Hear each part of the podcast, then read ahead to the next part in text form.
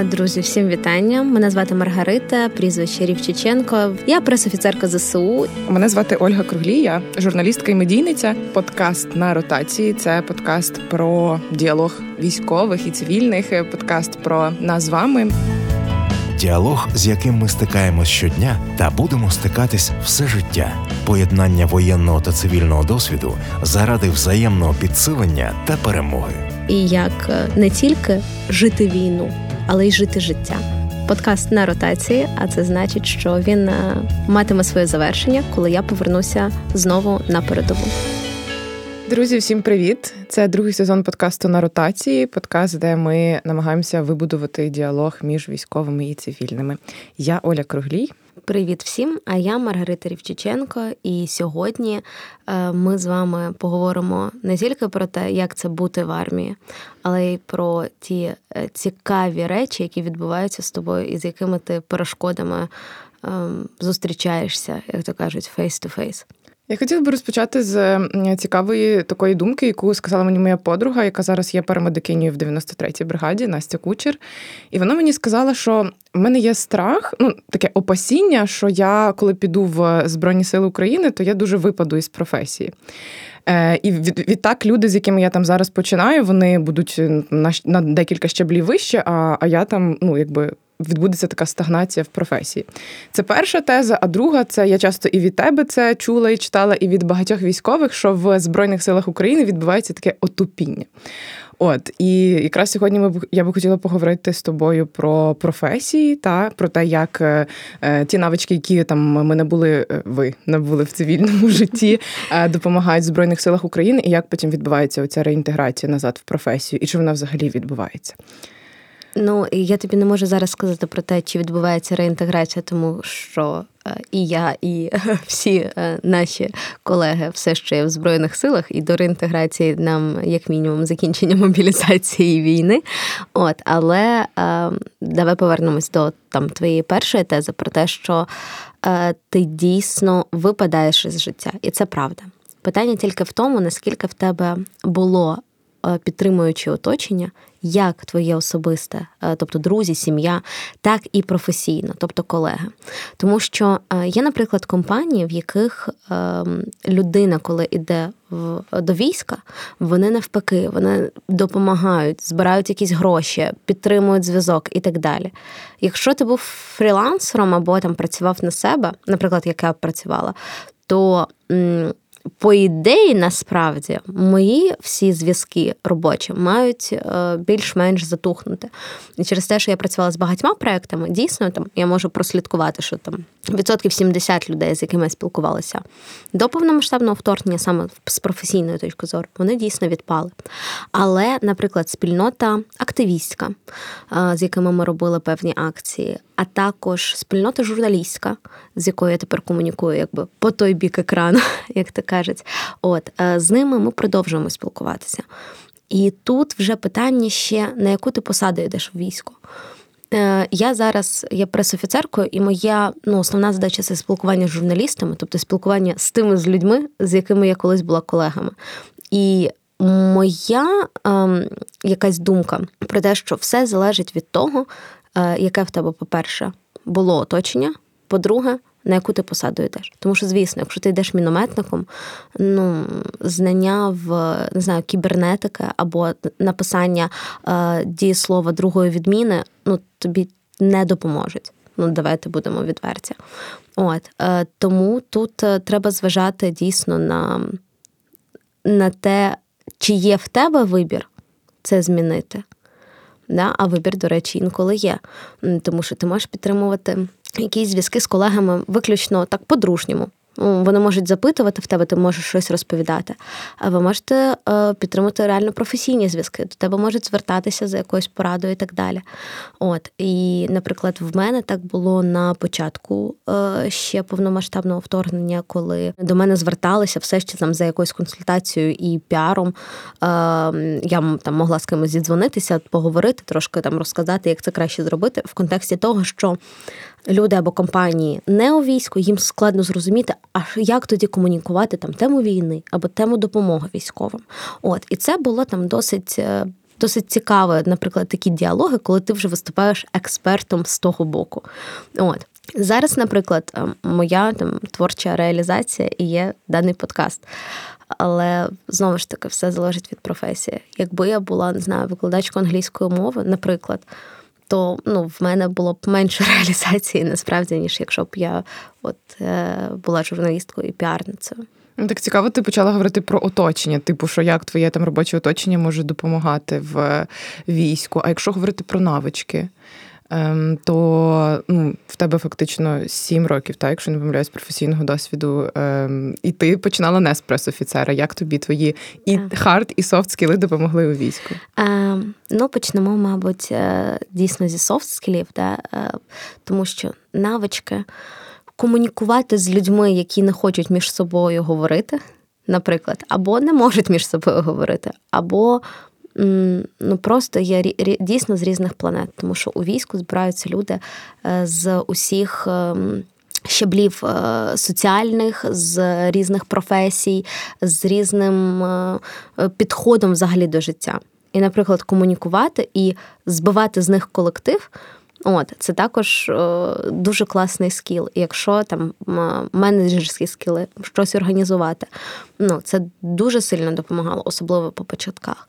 Так само, як комунікативні навички і власне знайомство. Тому що в перші дні я написала.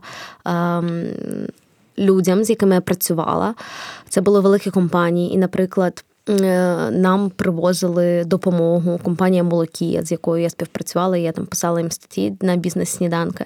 Вони привезли декілька фур молочної продукції для нашого підрозділу. От тому, що це було особисте знайомство. Е, звісно ж, там ця компанія допомагає далі, але кому саме допомагати, визначає дійсно ну, близькість до тіла, можна сказати, да? знайомство. От, Тому знайомство і комунікативні навички вони дуже допомагають. Так само з отриманням різної допомоги. Тому що, можливо, ти навіть бачила в інтернетах, от нам там притула не відповідає. Ніхто волонтери про нас забули. Ми бідні, голі, босі сонечка. От, І або ну, нас і держава кинула, і волонтери не допомагають. От якийсь там не знаю, другій роті допомагають, а нам ні. Питання ж то в чому? Питання не в тому, що якась там рота або якийсь підрозділ кращий чи гірший. Питання в тому, чи ви правильно комунікуєте і чи комунікуєте ви взагалі. Ну, вибачте, якщо ніхто не знає про ваше існування, як вам можна допомогти? От тому е, потрібно про себе заявляти, потрібно йти комунікувати. Потрібно правильно комунікувати, тому що приходити, наприклад, до волонтера і казати: дай, тому що я військовий, а ти волонтер. Ну, це дуже неправильно, це якась ну, дуже хамська позиція. Потрібно домовлятися. Ви можете подати заявку, ви можете запитати, а що ваш фонд може надати? Там В нас є потреба не знаю, в аптечках, да? в нас там не закриті ці питання. Фонд каже: да без проблем, ми якраз цим займаємось. Або навпаки, вони кажуть, ні, хлопці, ми ганяємо тільки тачки, з аптечками не поможемо. Але от контакт інших людей. І так далі. Знову ж таки, не всі фонди мають великі обсяги. Інколи е, є дуже класно е, там співпрацювати. От, наприклад, я там зараз свою аудиторію якби завжди прошу допомагати е, двом фондам, з якими я давно співпрацюю. Це фонди моїх друзів. І, наприклад, ми разом збираємо коли моєму татові потрібна була автівка. В мене нема цих грошей, в тата нема цих грошей. Я попросила людей допомогти. От фонд повністю займається прогоном автівки і всім іншим там документами і так далі. А я допомагаю збирати гроші. Разом ми не збирали. Так фонду легше. Або там один з фондів продавав мене на побаченнях. І так ми збирали там півмільйона гривень. І так там е, здається, чотири чи скільки бригад отримала машина. Ти сходила на побачення? Так. Да. Я думаю, про це ми зможемо поговорити в епізоді про стосунки і війну. А я так е, бачу, що це більше про нетворкінг е, твій, про соціальний так, капітал, так. ніж про навички. Ну, це все одно навичка, так, а навичка будувати соціальний капітал, навичка будувати ці ці стосунки. Е, Якщо ми вже говоримо про там суто професійні речі, наприклад, да, в пресофіцерстві, то це ну, базово, наприклад, грамотна українська, грамотна англійська. Ну, це базові речі, які реально допомогли там мені це зрозуміти. Ем, але є речі, які, наприклад, е, шкодять. е, можливо, дуже дивний приклад, але ти так само навчаєшся в Могилянці. Е, от я теж там навчалася на журналістиці. І нас, наприклад, да, вчили про те, що от є стандарти BBC. Подивіться, як працюють західні ЗМІ. Наша журналістика ще не доросла до цього. Я вам скажу відверто: те, що роблять українські військові журналісти і воєнкори цивільні, це на голову вище, ніж деякі дуже розпіарені великі канали, тому що вони не в контексті і вони не звикли. Наші воєнкори, які їздять вже 9 років, вони знають, що таке мінометний обстріл, що таке артобстріл, як себе треба поводити з хлопцями на позиціях. Не не казати відійдіть від гармати, я хочу записати стендап. А сказати, да-да, хлопці, ви спочатку попрацюйте, потім ми все запишемо. Ну тобто, тому що ну, робота хлопців на позиції е, важливіша на той момент, ніж робота журналіста. Тому що якщо вони не зроблять свою роботу, то ви всі загинете. От і ну таких. Е, якихось реально цікавих моментів для порівняння і для і насправді для навчання себе більш крутої журналістки там за спостеріганням.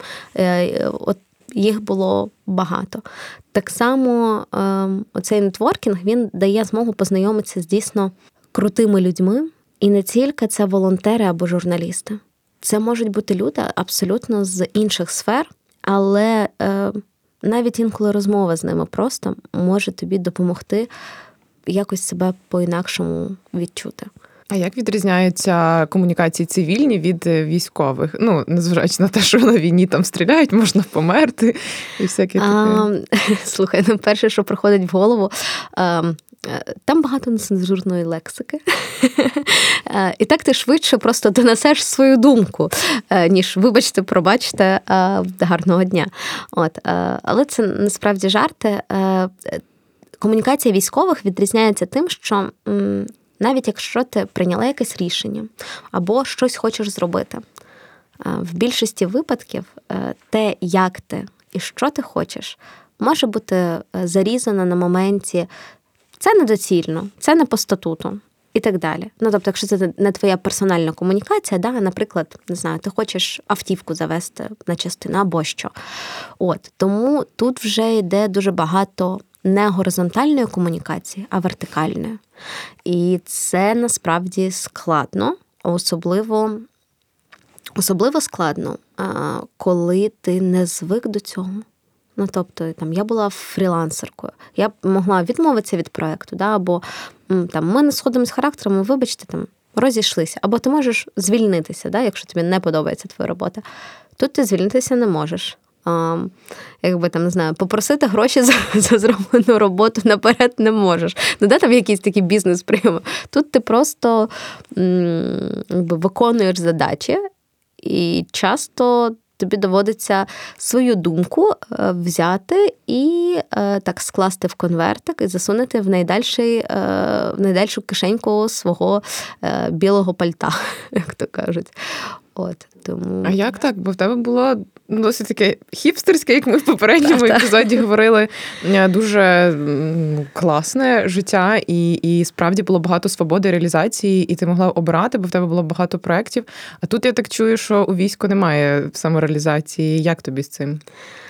А, Ти зараз заділа дуже дійсно болючу тему, тому що е, більшість насправді депресивних епізодів, які там зі мною ставалися, вони були не тільки через. Е, не знаю, якісь там обстріли, мені було страшно або ще щось. Вони насправді ставалися через те, що ти не можеш знайти е, знайти себе. І ти через те, що ти завжди сумніваєшся. А чи правильний ти вибір зробила? В принципі, да, коли пішла до війська. А чи правильно ти робиш зараз? Що в цій професії намагаєшся щось робити е, інакше, от оцей давати там підхід з цивільної журналістики, підхід з якогось бізнесу, організації процесів по-іншому, якось більш е, я не знаю, західну модель менеджеріння цих питань. А наше, якщо можна просто е, так, от я не знаю, по клітиночках, як було це не знаю, 100 років, 10 років тому, і робити просто так, тому що так легше. Ти завжди задаєшся цим питанням, а на що я взагалі це роблю? А чи маю я е, взагалі ну, якусь можливість ну, це гучно сказано, змінити систему, але хоча б на своєму якомусь там відрізку роботи робити щось інакше, краще. А чи дійсно це краще? Чи може це я думаю, що воно краще? Але ж я не спеціалістка у військовій справі, да? і там може пресофіцерка або прес-секретарка, да, там поза війною і пресофіцерка на війні, можливо, це різні речі, хоча насправді ну, це один і той же функціонал, міняється тільки умови, да, і, грубо кажучи, стейкхолдери, з ким ти комунікуєш. Тому питання важке, важливе. І, мабуть, саме тому, що в мене була ця проблема з самореалізацією, я сиджу тут перед тобою, і ми з тобою про це говоримо. І мені дуже шкода насправді чути подібні репліки від багатьох моїх друзів і знайомих. Я познайомилася з дуже багатьма військовими в Твіттері, тому що ти підписуєшся один на одного. Ви можете бути незнайомі і там не бачитись ніколи, е, там поки що. Але там ви спілкуєтесь, ви обговорюєте, бо ну, проблеми, в принципі, у всіх дуже схожі, незважаючи на те, на якій ти позиції стоїш, і чи ти хлопчик, чи ти дівчинка. От. Ви спілкуєтесь, і дійсно, ну, в кожного було якесь інше життя. Там, Чи було воно там краще чи гірше, це вже там кожен сам може розсудити. Але навіть в питаннях е, забезпечення родини. Я, можливо, зараз там підійму е, таку складну тему е, про забезпечення грошове військових. Я коли чула оце, та вони там отримують по 100 тисяч. Хочу сказати, друзі, ну, по-перше, навіть якщо ти був на передовій, ще не факт, що ти отримуєш 100 тисяч, тому що є бюрократія, є папери, інколи виплати затримуються. І е, ну, можна сказати, що мені пощастило, що в мене ще поки що немає дітей, і я не відповідальна там за велику кількість людей. А якщо б в мене була сім'я, як в багатьох, наприклад, хлопців є, є маленькі діти, їм треба їх годувати. Ну треба не, не забувати, що на той момент, е, коли там 24 лютого пролунали сирени, дуже багато людей кинули е, сім'ї, кинули бізнеси, кинули просто престижні роботи. Навіть там менеджер середньої ланки заробляв не знаю, там в піарі, заробляв більше, ніж зараз е, звичайна зарплата військовослужбовця, навіть там з е, додатком в 30 тисяч. Ну там я заробляла більше. Ну, тобто я зараз пішла на пониження. От, І е, тому це насправді і це тебе може підкусити, тому що ти маєш думати, за що буде жити твоя родина. А чи є в твоєї дружини можливість щось купити? А якщо, наприклад, родина виїхала за кордон, це скільки скільки місяців адаптації? Дуже важко знайти роботу. В мене є подруги, які виїхали за кордон, і перші місяці це ну, ти, по-перше, ти в агонії того, що тобі треба все нове вчити, а потім ем, це дуже складно, навіть на якусь просту роботу влаштуватися, навіть продавчиною в магазин, навіть якщо ти знаєш кілька іноземних мов. А яке це насправді там е, ментально як важко і так далі. Тому е, самореалізації в армії дійсно майже немає. Ти можеш сам собі щось робити, сам себе навчати, можливо, там якісь навички отримувати. Але для цього потрібно дуже-дуже сильне бажання і велика мета. Ну тобто, це е, ти ніколи не будеш це робити по фану. Тому що е, в тебе нема на це часу. Просто ну, банально нема часу. От, Але ти будеш його викраювати, наприклад, з тих там 4 або 6 годин сну, які в тебе є, щоб ну, для чогось. От е, знаєш, як хіпстери кажуть, щоб що. От якщо в тебе є оце щоб що, в тебе буде самореалізація. Якщо поки що в тебе нема там ні моральних, ні фізичних сил на це, то да, то приходить е, святе армійське отупіння. Подкаст на ротації на радіо Сковорода.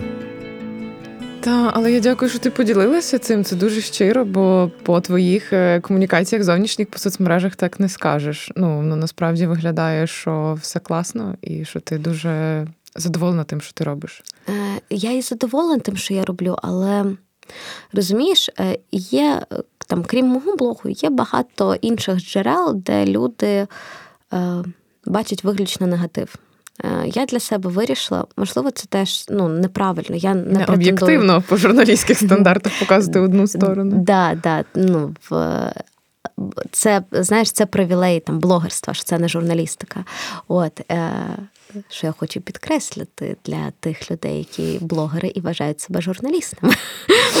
От, Але це інша е, історія. Я вирішила, що в моєму блозі і там в моїх історіях буде менше насправді. Ем, болю і негативу, тому що його постійно. Там Мій блог це майданчик підтримки. І в першу чергу підтримка військових і і тих людей, які які є довкола них, тобто їхніх там ем, рідних, друзів і так далі. Е, це насправді дуже реально дуже необхідно. Бо, наприклад, в Твіттері я інколи можу щось зробити, якийсь, вибачте на слові, висір. Щось таке ляпнути, ну тому що вже накипіло. От, і оця маленька форма, да, коротка, що там не можеш багато написати, вона дає е, оцю легку можливість просто висловитися і забути. От, Тим паче, там е, кількість новин там набагато більше, інтенсивніша, і воно забувається. І там якось це легше йде. Але негативу і так, так багато, ну що чесно, не хочеться його плодити. У мене немає на це просто моральних сил. Якісь внутрішні там проблеми в моїй службі або е, під час моєї комунікації там з іншими службовцями. Я вважаю, що я вирішу це моя там personal story, я це вирішу ще сама. І якщо вже там ну, буде щось, не знаю, екстраординарне, звісно, я можливо розкажу. От. Е, І плюс, е, ти знаєш, деякі історії, особливо. Е, Внутрішньовійськові, вони потребують е, часу, знаєш, настоятись щоб потім проаналізувати їх.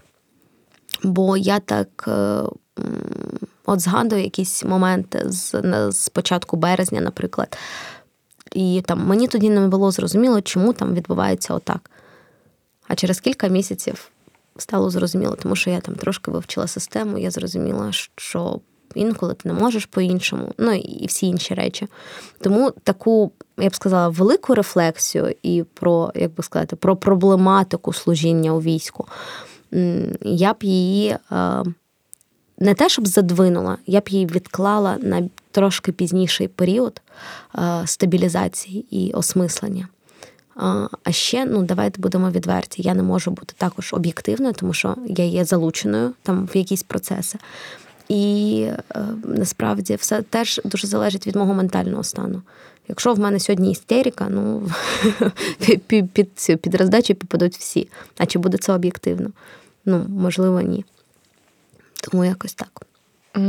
Я би ще хотіла поговорити про зворотню медаль, бо ми кажемо там хіпстери, люди з креативного класу, але є люди, напевно, які сприймають військо як соціальний ліфт, е, і як, е, ну, напевно, можливість якось і економічно та е, стабілізувати свій стан. Бо знову ж таки повертаємося до людей в регіонах. Там е, для напевно для них зарплати, які є в Збройних силах України, ну якби здаються високими. Що ти думаєш про це? І як цим людям, напевно, без не такого широкого спектру soft і hard skill ів реалізувати себе там чи застосовувати якісь професійні навички?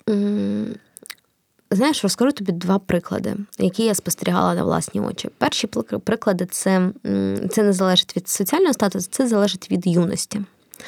Е, дуже багато ну, прям молодих, юних хлопців прийшло до війська. Коли йому 18 років, він тільки випустився зі школи, він іде у військо. Є такі, і таких багато. І такі, наприклад, там служать в підрозділі е, в кожному підрозділі. І ну, їх дійсно багато. І вони досить нераціонально витрачають ті кошти. Ну, і серії там купити останній айфон, якусь гоупрошку, коли ти не знаю, там піхотинець, ну тобто, коли ти там не штурмовик азовець, ну да, там які фільмують всі свої е, операції, або там гурівці, от, або там ще якісь е, речі. Ну або моє улюблене, це оці там супер-мега там каліматор, там коли ти не знаю, кухар. Ну, от із серії. А що таке каліматор? Каліматор це спеціальний такий приціл на гвинтівку. Ну, тобто, а або там да, да, от наша, типу, або якісь такі, там якісь спеціальні фінтіфлюшка, типу для арки, там за дуже дуже багато грошей. Це звісно, не розумна так і чужі гроші рахувати. От, Але ну просто це дійсно нераціонально. І ну і дійсно, коли людина, якщо людина в принципі не заробляла, да, от вона юна, вона ще не не пройшла той весь етап. Е, Дорослішання, в тому числі фінансового дорослішання, фінансової грамотності, то да, гроші тринькаються, і потім це сонечко таке: ой, а мені потрібні нові штани. Там, Хоча штани, ну вибачте, можна і самому купити. От. Або, наприклад, ем, Є ще такі випадки, коли ем, е, підрозділи відходять з позицій. І ну, таке буває. Це може бути планове, це може бути позапланове, назвемо це так. І вони кидають всі речі, які їм там понепривозили, волонтери або та ж е, той же підрозділ, да, там. І знову, і що вони роблять? Ну, якщо вони, вибачте на слові, провтикали речі, то вони дзвонять волонтерам і кажуть. Ну, ми ж сонечки, поможіть, будь ласка. А те, що це ти, якби мав ну, трошки розраховувати свої речі, щось відбрати, а не ну це ніхто не розуміє. Якщо ми кажемо про е, соціальний ліфт, е, то дійсно е, той, хто хоче, він може і навчитися, і, наприклад, пройти оці там сержантські ступені, і навіть отримати первинне офіцерське звання, якщо там було попередньо вища освіта, навіть не військова, от, і плюс там є е, срочка, от, і, або, наприклад, більш півроку у війську зараз. І дійсно можна побудувати кар'єру. І е, так само я говорила там з деякими людьми, навіть е, з однією моєю колегою, пресофіцеркою, е, яка молода дівчина, і їй армія подобається, і вона хоче будувати тут свою кар'єру. Тобто там і, наприклад, йде на сержантські курси, щоб солдата стати сержантом і так далі. Це також ну, досить поширене явище. Якщо ми вже кажемо про людей, наприклад, е, трошки старшого віку, які, грубо кажучи, прожили життя, наприклад, як мій тато, да, йому там 50 років, то е, як в соціальному плані, в фінансовому і в насправді там плані оточення, це, звісно, пониження. От. І е, і дійсно, тому що проходить все отопіння, в тебе немає реалізації твоїх навичок. От ти їх просто забуваєш. Але з іншого боку, якщо ми говоримо, наприклад, про людину, яка, наприклад, працювала механіком і приходить у військо, то він може так само працювати механіком. Да? І це буде якась більш-менш е, рівна структура. Але, наприклад, він може навчитися на не знаю, навідника тієї шарт-установки, а потім перевчитися і ну там довчитися трошки і стати взагалі командиром гармати. І так, і таке, така можливість це дійсно є, е, як ти кажеш, соціальний ліфт. Навіть в професійному е, ем, в професійному плані це є зростання, це є зростання по. Ем, по зарплаті банально, да, там, по званню і так далі. Можливості є. Плюс, наприклад, ти ти можеш прийти як солдат, просто там піхотинець, називаємо це так. А потім через те, що ти не знаю, тобі захочеться, ти будеш ти будеш вчитися, паралельно там запитувати щось в колег. Ти можеш навчитися літати дроном або робити вибухівку або дійсно там працювати з якоюсь там великою, більш ну, більшою установкою. Це може бути арт-установка, це може бути міномет. Не знаю, якщо це якщо ти в танковому підрозділі, ти в принципі вчишся е, і бути мехводом, і бути навідником. Ну тому що якщо в тебе є це бажання, то ти можеш опанувати не тільки свою спеціальність, наприклад, навідника, але ще й е, суміжні своїх колег, щоб, не дай Боже, що вміти допомогти. Або, наприклад, якщо треба помінятися в екіпажах. От е, тому все можливо. Знову ж таки, питання, щоб що. Слухай, так цікаво, думаю, чому ЗСУ не проводить оцю профорієнтацію? Не розповідає, що можна, які навички можна застосовувати, які є посади. Е, Тому що ну насправді зараз нема часу цим займатися. Е, Давай скажемо відверто. Наприклад, в одній бригаді може бути е, від трьох до семи приблизно тисяч людей. Е, по штатному розкладу е, на бригаду є один психолог. Або є керівник відділу МПЗ, морально-психологічне забезпечення, і, наприклад, в нього може бути ну, там, максимум, ну, не знаю, чотири офіцери, це якщо там ще когось прокомандирують. Ну, добре, от їх, наприклад, всього чотири. Чи встигнуть навіть фізично всі ці люди да, обробити, наприклад, не знаю, придум... навіть якщо є якісь анкети, або не знаю, ми робимо там опитувальник в телефоні, встигнуть вони це зробити? А чи захоче керівництво, щоб е, значить, вони відволікалися від своєї основної роботи і робити оце? На жаль, це принцип всієї армії. Це треба, мені здається, робити аж там на початку на початку, в принципі, там не мобілізаційної кампанії серії от приходить людина військомат і каже: Добрий день, в мене є військовий квиток, ви мене там викликали, давайте звіримо дані. От, І його там тестують, перевіряють на там психологічній якості, на якісь е, hard soft skills. Там він розповідає або вона що, там ким вони були е, в цивільному житті, які є е, професії. І, наприклад, їм як в рекрутинговому агентстві пропонують: М, в нас є вакансія в 95-й на посаду штурмовика, або а в 93-й ви можете піти як парамедик. А в 14-ту бригаду ви можете піти як е, водій. А, наприклад, в третю танкову е, як навідник танку. От, Ну, наприклад, да? але відверто, ніхто такого не робить. І ем, є в мене така, знаєш, така думка, що. Можливо, нам на це потрібно буде десятки років, тому що це треба реформувати всю систему.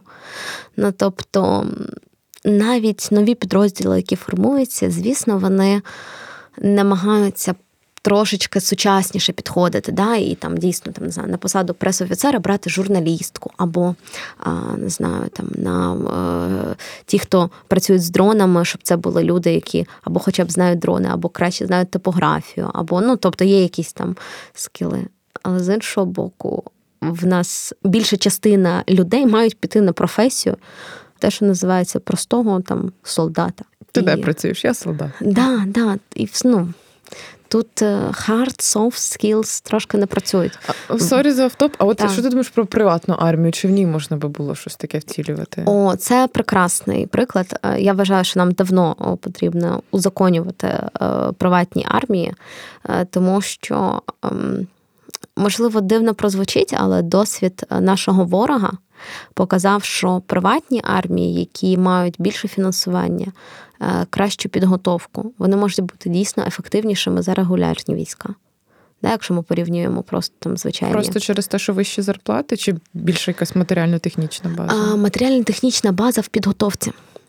Тобто ем, із серії питання в тому, тебе вчать, не знаю, в якомусь підвалі навіть наводитись, чи в тебе є величезний полігон з купою різних інструкторів, з купою різного обладнання, на якому ти вчишся.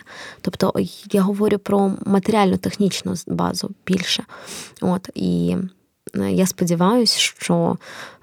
Можливо, по закінченню війни, все ж таки, ми прийдемо до того, що там, по-перше, в нас буде закон про зброю, про узаконення зброї, якої зараз дуже багато незаконної яка йде не тільки якби з нашої армії, але й є трофейною. І так само закон про приватні армії, тому що це був би дійсно вихід для для того, щоб не держава платила за навчання цих людей, да, а хтось інший, а держава потім просто наймала да, вже прекрасно навчений персонал, назвемо так, для виконання певних завдань. А держава може наймати? Так, так, держава. Тобто це може бути приватні. Дивись, е, наприклад. Ем, ем, От в США є приватні е, приватні компанії, приватні армії. Що вони можуть робити? Вони можуть е, робити, наприклад, охороняти нафті, ці вишки з нафтою десь в Норвегії.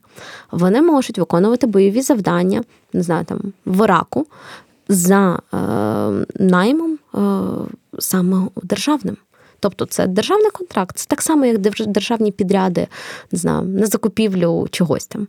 От Просто що виконання завдань там трошки інше. Так само, як наймають будь-якого робітника, просто що це військовий. Це не просто охоронець, да? це все ж таки там військовий, трошки вищого класу. От І це насправді ну, цікава така тема. і і цікавий вихід насправді для того, щоб е, потім самореалізуватися. Клас. Да, Бо хтось дійсно вже звикне воювати. І це стане основною професією. І і чому б ні? Ну, хтось, е, Я впевнена, що є люди, які були цивільними, і що вони залишаться служити в армії навіть по закінченню мобілізації або підпишуть контракт, тому що це може по-перше, це може сподобатись. По-друге, ти можеш відчувати, що тепер ти не зможеш повернутися в те життя. Так теж може бути. Ну, може бути по-різному. Ем, говорячи за мене, я хочу повернутися в своє там цивільне життя. Називаємо так, можливо, не повернутися, або хоча б повернутися в професію. От, звісно, що життя буде трошки іншим вже. От. А, І тут е, треба для людей створювати можливості. А, ем, я пам'ятаю, що ще в після 2014 року в нас були створені деякі організації, наприклад, Український ветеранський фонд, який допомагає ветеранам реалізовуватися. Були прекрасні програми в Київській школі економіки і в Києво-Могилянській академії, де ветерани могли отримати величезну знижку на навчання там. Е, дуже дуже дорогому навчанню, е, там MBA або там е, реалізація бізнесу. От якщо б таких програм було більше, мені здається, ми б після війни мали б е, оце рішення цієї проблеми самореалізації. Але під час е, війни, і коли ти в системі, то твоя самореалізація залежить виключно від тебе. Ну і сумно, і і не сумно, знаєш. Ну... Але приватні армії це так класно. Ти знаєш, як IT буде там соцпакет, та, HR. Я думаю, я думаю, що точно буде. І це цікаво буде, да. знаєш, переслухати там цей подкаст років через п'ять і сказати, а ми ж казали. Тут питання тільки хто буде власником, і щоб це вже mm. да. Ой, тут, тут Регу... ну, регуляторство да. було нормальним. Але... Ну тут тут має бути дійсно закон, і плюс ми маємо вигнати всіх е, е російських е, падлюк не тільки з нашої землі, а з нашої політики, різних проросійських елементів, які працюють на ворога. От. Поєднуємо воєнний та цивільний досвід на ротації. Сказала, що ти хочеш повертатися в професію, а в мене є така гіпотеза. От ти скажеш, що ти думаєш, що людина там працює в якійсь сфері, потім йде до війська, і потім е, так чи інакше, повертаючись, вона завжди носить війну з собою. І в будь-якій її діяльності все одно буде оця якась така мілітарна тематика. Або вона, так як ти кажеш, захоче продовжити вже там службу за контрактом. Як буде у тебе? Як ти думаєш, і чи правдива моя гіпотеза? Е, абсолютно так. Е, тепер війна це частина тебе. Не в плані того, що ти хочеш цієї війни, або там тобі не вистачає звуків артилерії для того, щоб заснути. Ні, просто цей досвід він вже е, дуже сильно вплинув на те, як ти сприймаєш світ. Е, наприклад, це дуже впливає на те, з якими брендами або з компаніями я буду працювати або не буду. Так само це впливає на те, що, е, скажімо відверто, я, наприклад, довго не писала або довго не брала інтерв'ю, а давала інтерв'ю. На це вже мене змінило. Можливо, я навіть відкотилася в своїй там професійності назад, і я, і, мені треба буде час а, якось перебудуватися, набути нових навичок, щоб не відставати від людей, які, а, коли я займалась іншим, працювали в професії, і вони росли. Ну, бо це резонно. От. І так само просто навіть. Е, знаєш, що саме я буду робити в журналістиці? Можна ж в журналістиці, можна ж не тільки писати. Можна менеджерити якісь процеси, да? можна редагувати, а можна брати не журналістику, а публіцистику і видавати щось своє. Це зовсім інша стилістика і інші можливості. Тому е, я б сказала так, що прямо в журналістику, особливо там новинну або е, подієву, е, я, скоріш за все, не повернуся. От. Скоріш за все, це буде або публіцистика, або це буде піар в і якійсь організація чогось, от менеджеріння більш такий ем, скіл, щоб тому, що це цей скіл я хоча б прокачувала, цей софт скіл, да, менеджеріння процесів, з, зробити так, щоб е, не знаю, там всі з виїзду повернулися живі, і всі ні, жоден Нічого журналіст собі менеджеріння, це да. супер. Да, там, щоб всі, щоб всі журналісти там, типу, не розбіглися, там скільки було операторів, скільки цього. Напишеш собі резюме, ваші досягнення, щоб всі повернулися живі. Та, та, та, до речі, е, там е, мені сьогодні дзвонив один журналіст, яким ми працювали. І там маємо зустрітися, поговорити. І я згадала, думаю, так, ага, а наше перше знайомство це коли ми потрапили під обстріл, і йому ледь не виколили оком. Mm. Так, ну але зараз все добре. Там от така, угу, мабуть, хороший скіл. Так, професійний досвід. Менеджеріння процесів. От я б ще хотіла додати, знаєш, ми так жартуємо про отопіння в армії. Е, отопіння в армії не тому, що там всі тупі, або там в армії всі тупі, або всіх намагаються зробити тупими. Абсолютно не про це. Просто ти е, робиш багато одноманітної рутинної роботи щодня, і ти не маєш е, інколи часу, інколи можливості, ситуації різні, взагалі переключитися на щось інше. Там банально навіть почитати книжку чи послухати подкаст, інколи також є проблеми, тому що нема зв'язку, або там ти повністю ну, завантажений в своїй діяльності. Е, коли йде війна, і там не знаю, в тебе там щось відбувається. І тому людина просто забуває багато речей, протупляються якісь знання, якісь інстинкти, якісь скіли ті ж самі. Тому дійсно йде таке отупіння. І інколи може здаватися, що божечки, я ж там знала там те-то, те-то, те-то, а зараз я цього не пам'ятаю. Як мені бути?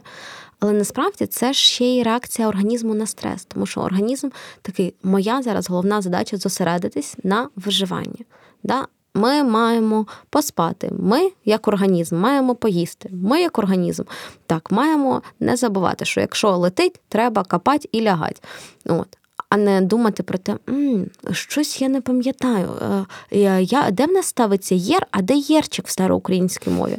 Ну, типу, це знання от мені зараз е, там в контексті війни абсолютно не допомогла. Але якщо якщо б я поверталась би там в професію і і згадувала щось, ну там це було б важливо. От. І так, ну, з, з багатьма речами там із серії ти можеш забути навіть, як готувати борщ. Е, чесно, я гуглила. Я гуглила. Але ти вміла готувати борщ, хтось не вміє і якби. Ні, Але ну там навіть такі прості речі, да, там, тобто, послідовність дій. Там, Я пам'ятаю, що там має бути, але а, ну, а точно, а по часу як? А це. От, І тому настає інколи таке отопіння і. Е, але це ще один привід посміятися між собою е, насправді. Ну, тобто, це я не вважаю, що це там супер е, велика проблема, що ми маємо про це волати. Це також віддається ну, якби в руки кожного. Тим паче, у війську ти набуваєш нових навичок, і в тебе ну, ця якась пустота вона заповнюється новими знаннями. Ти набуваєш, але де ти їх потім в цивільному житті застосуєш? Ну на, на, насправді багато речей е, застосуєш. Я кажу про те, що якщо я змогла організувати 40 чоловіків, щось зробити одночасно, то значить, наприклад, з двома дітьми я точно справлюсь.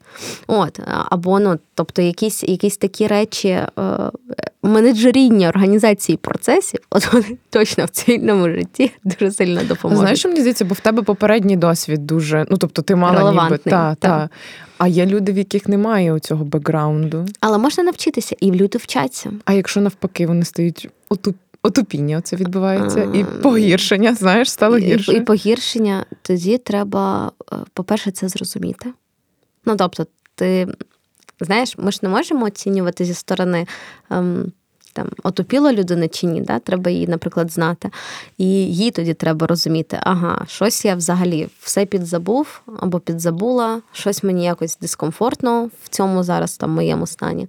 А треба щось робити, і можна попросити про допомогу банально навіть, коли ви говорите з друзями, говорите не про те, хто з ким розійшовся, або не знаю, там хто кому зраджує, а там попросити розказати якісь цікаві речі, наприклад, а чим ти зараз займаєшся, який в тебе проект, а які там, ну не знаю. Ні, ну це теж так. треба. Треба себе в тонусі цивільного життя тримати. Але я розумію, про що ти. Знаєш про отупіння? От я не знаю, чи це буде релевантний приклад. У 2014 році пам'ятаю, як всі дуже сильно поважали військових, як всі уступали їм місце в транспорті, тому що ну це ж війна в нашій країні почалась. Потім, десь 15-16 рік, було багато випадків, коли ці люди, ці військові там могли себе, ну так вибач, як бидло поводити, могли там ну вживати алкоголь. І, і власне, ну це питання про те, що а що, якщо таких людей буде багато, бо такі є. І мені здається, у війську є різні люди. Тобто, це про те, про, про те, що в тебе не ну, такий собі бекграунд був до війни, а ти ще і на війні якось. ну, е, Знаєш, да, це, це, мабуть, не скільки про отупіння, скільки про моральний занепад. О. О, е, Тому що е, мені прикро це визнавати, але дійсно ну, не всі люди, які стали до лав Збройних сил, є дійсно, по-перше, патріотичними, по-друге, дійсно вихованими людьми.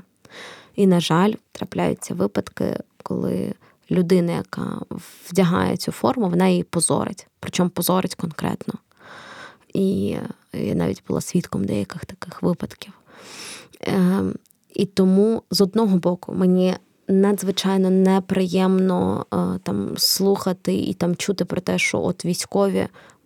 Прийдуть з війни, і вони, значить, будуть, не знаю, там бухати, там битися і ще щось. А з іншого боку, я розумію, що військо це ж зріс суспільства. Як і в як і в, ну, як і в усьому суспільстві, там є хороші люди, є не дуже хороші. Там Є розумні люди, є не дуже розумні, ну і так далі. Але здебільшого хто ну військо йдуть. Е, здебільшого зараз у військо, ну дивись, в 24 лютого до війська прийшли дуже мотивовані люди. Зараз по мобілізації, звісно, може прийти людина, яка ніколи не хотіла служити у війську. І там би там, в принципі, ну, не хотіла нічого робити. От, І тут вже проблема, мабуть, більша. В нас постає проблема нашого всього суспільства, як сприймати. Я б сказала так: завжди пам'ятати, що військовий або людина у формі будь-яка це в першу чергу людина. І вона може бути як хорошою, так і поганою. І тому не варто всіх е, під один гребінець. Це так само, як із серії, як кажуть, да, от жінка в армії, значить, точно чиясь там, не знаю, коханка, дочка або або ще щось. От, ну, Це приблизно той самий приклад. І, і з іншого боку, е, це, мабуть, питання ще до е, командирів підрозділів, які мають ці ситуації контролювати і свій особовий склад тримати в тонусі. От. Е, і так само потім, якщо, наприклад, військовий йде у звільнення, і він там щось там начудив, то є служба, є ВСП, вони мають, вибачайте, закрити його за рішоточку. Ну, якщо там людина не знаю, бушувала, або там щось вкрала, або, не дай Боже, когось вбила, саме ну, поки там була у звільненні, все ну, це має бути покарано. І те, що ти колись вдягнув форму, не є твоєю індульгенцією від інших злочинів. Оце має, ми, мені здається, найважливіша така думка, яку ми всі, і військові, і якби цивільні, і тим паче органи правопорядку маємо якби дотримуватись. От. Е, от продовжуючи цю тему, про те, що там військові будуть буянити, мені якось а, написали в інстаграмі про те, що причому ще російською, я впевнена, що це був якийсь російський бот Вот вы, девушки, выбираете военных, а потом он придет с войны и отпиздит тебя. І знаєте, я була трошки в шоці від такого посилу. Я така думаю, угу. Так, ну е, я тоді просто заблокувала це повідомлення, але для себе таке думаю: так, ну, по-перше, значить, я теж військова, і значить, я, по-перше, можу здати здачі. Якби мені то взагалі простіше. Але е, знаєш, жарти жартами, але насправді е, треба пам'ятати, що жодна людина не заслуговує на те, щоб е, над нею чинило насильство і не зважаючи, хто це насильство робить: жінка, чоловік, військовий, цивільний, от е, навіть інколи е, діти, бо є і малолітні злочинці. От. Тому е, тут виховання всередині армії також має бути. Хто має займатися? Ну, по-перше, є от те, що ми говорили, служба морально-психологічного забезпечення. Це от це є виховники. От, а, І безпосередні командири. Бо... Чи воно так є насправді? Е, не скажу там точно насправді за МПЗ, тому що на них е, покладають більше там роздати грамоти, не знаю, перевірити кількість людей і все інше. От, А командири підрозділів е, насправді від цього виховання підрозділу, з його з якоїсь слаженості, залежить виживання їхнє. І, типу, якщо в тебе в, в твоєму підрозділі є якась така криса, да, або ну, от, там людина, скажімо так, не найкращих моральних правил, то треба її перевиховувати. І це і це робиться різними методами, різними, от, скажу так, але робиться. Ну, Тому що просто це, якби, знаєш, пустити, як воно піде. Точно то, точно воно призведе до якогось негативного наслідку. От. Я, на жаль, там була свідком подібних речей. І о, хочу сказати, дуже не хочеться знаєш, бачити це ще раз. Ну, я як цивільна ще жінка, у мене є от страх того, що після повернення, так якщо ми вже говоримо про реінтеграцію, буде відбуватися оце. По-перше, це така е, легітим, легітимізація, оці індульгенції для військових. Що якщо ти військовий, ну там б'є він когось, ну він ж військовий, йому ж складно. І власне, це чи можемо ми класти відповідальність на. Е, ну, якби військову частину та за оце отупіння, оцей моральний занепад, чи все-таки це відповідальність людини і тих, хто мав би на рівні держави відповідати за реінтеграцію? Е, Дивись, точно можу сказати, що в першу чергу це відповідальність людини. По-друге, ем, коли вже людина якби, випустилася з армії, то військова частина не несе жодних е, зобов'язань. От, бо там, е, знаєш, як може бути? Там його може тримали в узді. Да, Він вийшов і такий хух, а тепер я зроблю все, чого мені там не вистачало. І тут дійсно от питання, ти правильно зазначила, е, до тих органів, в чию компетенцію має бути закладена реінтеграція цих людей. Ну, тобто, таких, як я, бо ну е, чи чи можеш, от ми, наприклад, зараз з тобою сидимо, чи можеш ти бути впевнена, що я, наприклад, там не піду, не не, не почну тебе бити? Ну, ага, ну ти мене знала до війни, ну ніби була нормальна, да? Але ну, ти ж не знаєш, що там, який в мене був досвід або що. А, ну, Насправді, ну, я розумію цей, цей якийсь страх. Просто. В мене трошки інша ситуація, тому що в мене зараз вся моя родина це військовий. Мій тато служить, мій е, мій коханий є військовим, і тому е, для, для мене особисто ситуація, коли чоловік у формі, там не знаю, може тебе бити, а не навпаки там захищати. Ну для мене це настільки нонсенс. Ну, Серйозно, але це ж як в цивільному житті. Так, ну от. Абсолютно, ну просто знову ж таки, ем, це є виховання людини. І я пам'ятаю, ну, наприклад, що е, я завжди, коли заходила в якісь стосунки, в мене в мене був там цей страх, що там це домашнє насильство і так далі. І ем, ми як навіть якось там жартували з хлопцем про те, що там хто хто кого буде бити, бо в нас ж типу, ну ми ж ПТСРні. Це собі жарти. Ну, Сім'я військових. ПТСР. Хто кого буде давати ліща. І це, Але це типу жарти, і пам'ятаєш, він каже, типу, ну як я можу тебе вдарити? Ну, ну як? Ну, як ти собі? Е, це поплюжить честь офіцера. Ну, от, Отака поведінка. Ну, Це це неприпустимо. І е, насправді а, це так цікаво розбиратися в тому, що, от, наприклад, коли людина вчилася в військовому училищі, потім в військовому інституті, і з нього виховували офіцера, а виховували дійсно там високі моральні принципи і так далі. Якщо ця людина, яка вже носить, грубо кажучи, погони, і там не перший рік, і вона творить отаку от діч, те, що ми кажемо, там не знаю, нападає на когось, пристає, чи ще щось, чи напивається в хлам. Я не знаю, чи ти пам'ятаєш, але кілька років тому абсолютно п'яне створіння в військовій формі. В ліцеї Богуна переїхало дівчата. Одна дівчинка залишилась е, без ніг. Ну, цю, е, Це створіння я навіть не назву людиною, а тим паче офіцером. І ну, ну от, от таке буває. І це ще, ну, грубо кажучи, не на війні. Да? Це був там якийсь там викладач чи там ще хтось. І це, це страшно. Питання в тому, ну, я думаю, так, це багатокомпонентна складова. Перше, це е, оточення, колектив, саме той військовий, в якому ти знаходишся або знаходився. Далі це е, ті люди, які тебе оточують в твоїй реінтеграції в тому числі органи, які мають за може якусь додаткову медкомісію запровадити після там демобілізації. Ну, чесно, я не можу дати цю відповідь, бо я сама не знаю. І чи маю право е, я судити, тому що я ж якби. З якби з цієї сторони. З я не думаю, що ти будеш когось бити. Ти дуже мила і це не ти так думаєш, знаєш. А потім якісь там новини. Це кримінальне е, кримінальне чтіво. Ні, просто ну може бути інколи е, е, дійсно. Коли є там великий стрес, може бути неконтрольована агресія або неконтрольована емоційність. Там, якщо е, в мене там в, періоди якоїсь е, ем, е, поганих новин я там багато плачу, або, наприклад, кричу і істерю, да, але там я не беру до рук зброї. В мене є правило абсолютно що ти ну в якомусь такому ну, стані, навіть просто от коли ти, я плачу, да, тому що там ну, щось роз... я не ну, я не.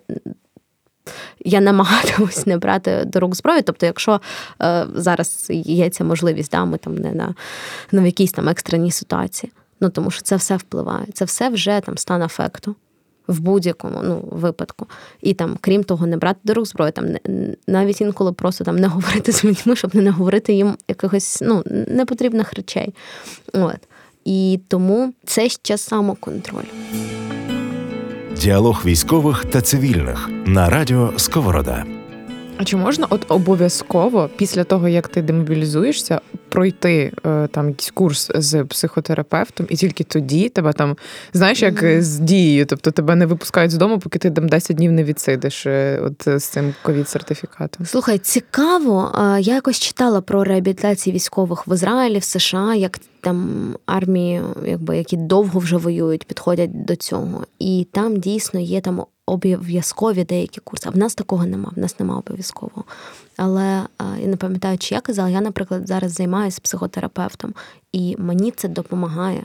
Особливо не тільки з тими травмами втрат, які зараз є, і травмами побаченого і почутого на війні, але й в принципі до того, як е, готувати себе до цивільного життя, як комунікувати з людьми, як е, не переходити в дискусії на з аргументованої якоїсь розмови, та, на якісь там істерики, чи не знаю, там кулаки, ну от щось таке інше.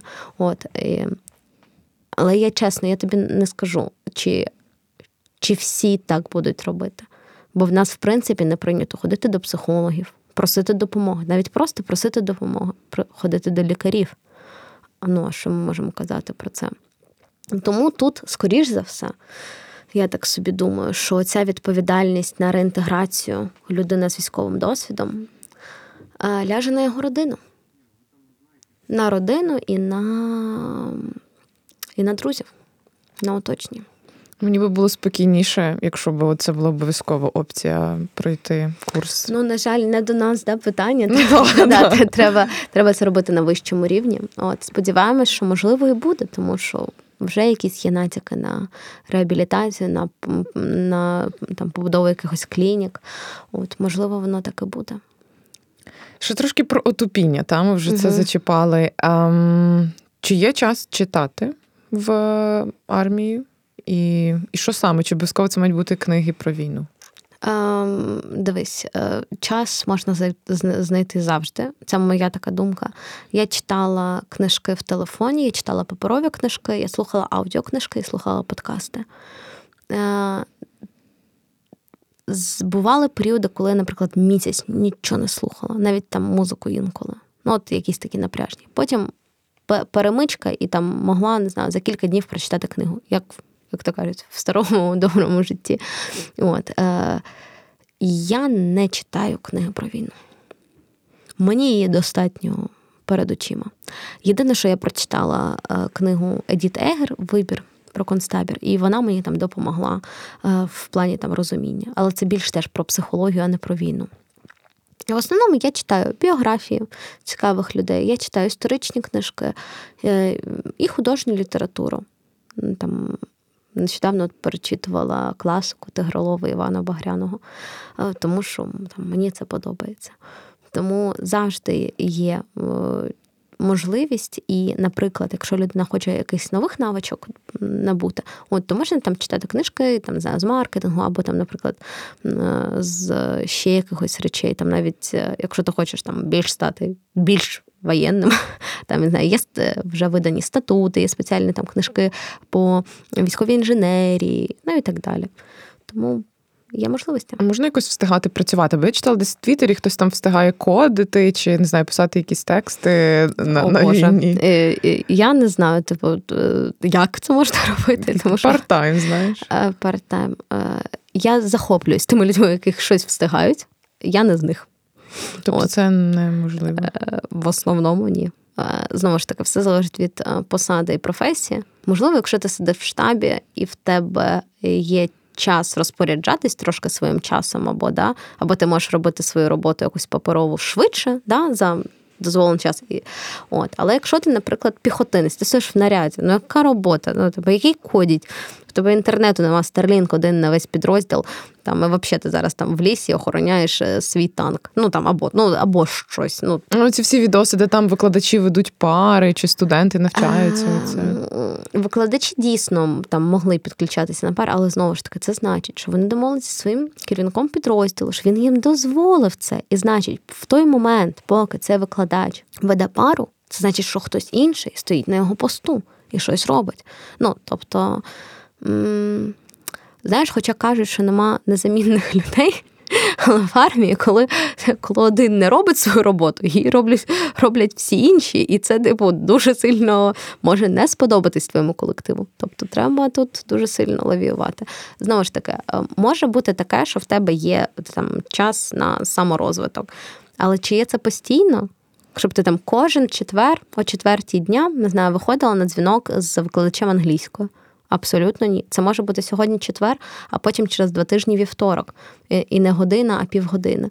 А може бути так, що в тебе, наприклад, на цьому тижні якось, ну не знаю, ну якось така така спокійна обстановка, і в тебе реально весь тиждень такий на light і. Да? Там ви там щось реорганізовуєтесь, там перебудовуєтесь, переміщуєтесь. А буває таке навпаки. От ви, ви в переміщенні, у вас там марш-кидок, і ну і який час там на себе про що? Там, типу, час, якщо є поспати між цими, там, то це прекрасно. на йогу, mindfulness немає цього всього. Е, абсолютно ні. Е, знову ж таки, треба розуміти, якщо це зараз е, частина і люди в тилу, то це одне. Там дійсно може бути розпорядок дня. Коли це фронт, там. Ну да, день ніч воно трошечки відрізняється інколи. Ну, я ж навіть не говорю про себе. Я реально, ну, треба розуміти, що в нас більшість людей це піхота. А у піхоти е, нема е, супер багато часу щось робити. От. е, І навіть, знаєш, настільки втомлюєшся фізично від якоїсь роботи, що тобі легше залізти в Твіттер, почитати якісь короткі твіти, ніж сісти читати книжку. Тому що ну просто фізичне навантаження воно також впливає на те, наскільки ти ментально можеш працювати да, і сприймати взагалі інформацію. Ну, Твіттер це не найкраща платформа для саморозвитку. Е, ну чому для розвитку сарказму і іронічності? Ну, От е, хіба що так? Ти сказала про те, що нема незамінних. Чи хвалять в армії, чи можеш ти розраховувати на щось таке? Ем. Дуже рідко. Тебе хвалили? Там. В мене навіть є е, якби медаль, тобто моя похвала є визнаною. От, але хвалять рідко. В основному роздають ем, люлей, скажімо так. Це такий підхід. Знаєш, от як підхід кнутом і пряником, тут підхід просто кнутом. е, І ну і слава Богу. Таким кусочком пряника Да, інколи кинути, знаєш, так кусочком пряника в людину. Ну, от, чесно. Це також є проблема в підході, що до тебе там не ставляться як на цивільній роботі, як до спеціаліста, а ти просто шестерня в цьому в цій великій машині, яка протистоїть ворогу. На жаль, Сумно, так. Сумно. але по-іншому, мабуть, ніяк зараз. А, да, важко, але варто. Та, та. Е, ж підсумовуючи цей епізод, е, я ж ставила собі питання, чи варто мені долучатися коли-небудь до ЗСУ, то цей епізод мене точно від нього трохи відмовив, бо ну, я почула те, що ти випадаєш з професії. Це перше. Абсолютно. Друге, це те, що ти не взагалі не можеш фактично самореалізуватись в армії, особливо якщо твоя професія десь з креативної індустрії. Exactly. І третє, ти не відчуваєш своєї важливості, але з іншого боку, якщо ти частина чогось великого, в тебе є- в тебе нема питання до ідентичності, до твоєї місії. Оце просто це щось да, позитивне все- в. Це ж все дуже в точку. Ну і державна робота. Та державна Так. робота це дуже е, Це стаж, це все. стаж. О, Ну, Боже. давай щось хороше все-таки в цьому хороше, да, можна, та, як мені казали, значить так. Ну, якщо ти зараз служиш і йдеш в декрет, то потім можна, типу, стаж не бігає, і можеш там вийти вже там з, з іншим званням, з, з іншою, з іншою потім е, пенсією. Да, це, мабуть, е, єдине, про що, про що можна думати позитивне. Або Ну, знову ж таки, у військових свої жарти. Там Ми, наприклад, жартуємо, типу, що мабуть, треба швидше одружуватись, щоб, якщо що, хтось з нас отримав 14 мільйонів. Ну, типу, якщо Боже. хтось з нас загине. Я да. думала, так військові не жартують. Ой, жартують. Чорний гумор насправді це єдине, що рятує.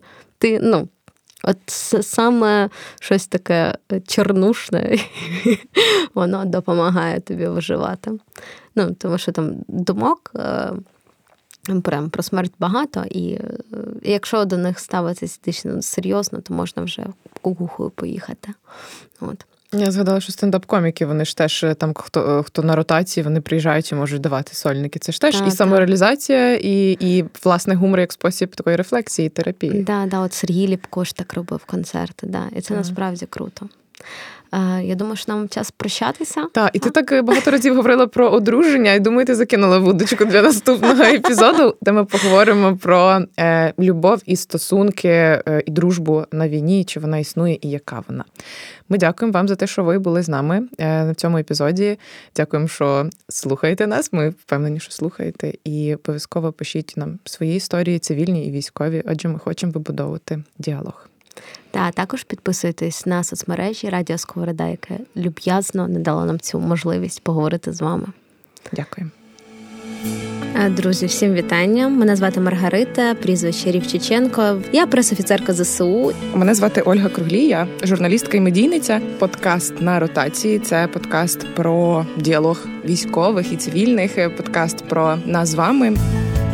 Діалог, з яким ми стикаємось щодня, та будемо стикатись все життя, поєднання воєнного та цивільного досвіду заради взаємного підсилення та перемоги.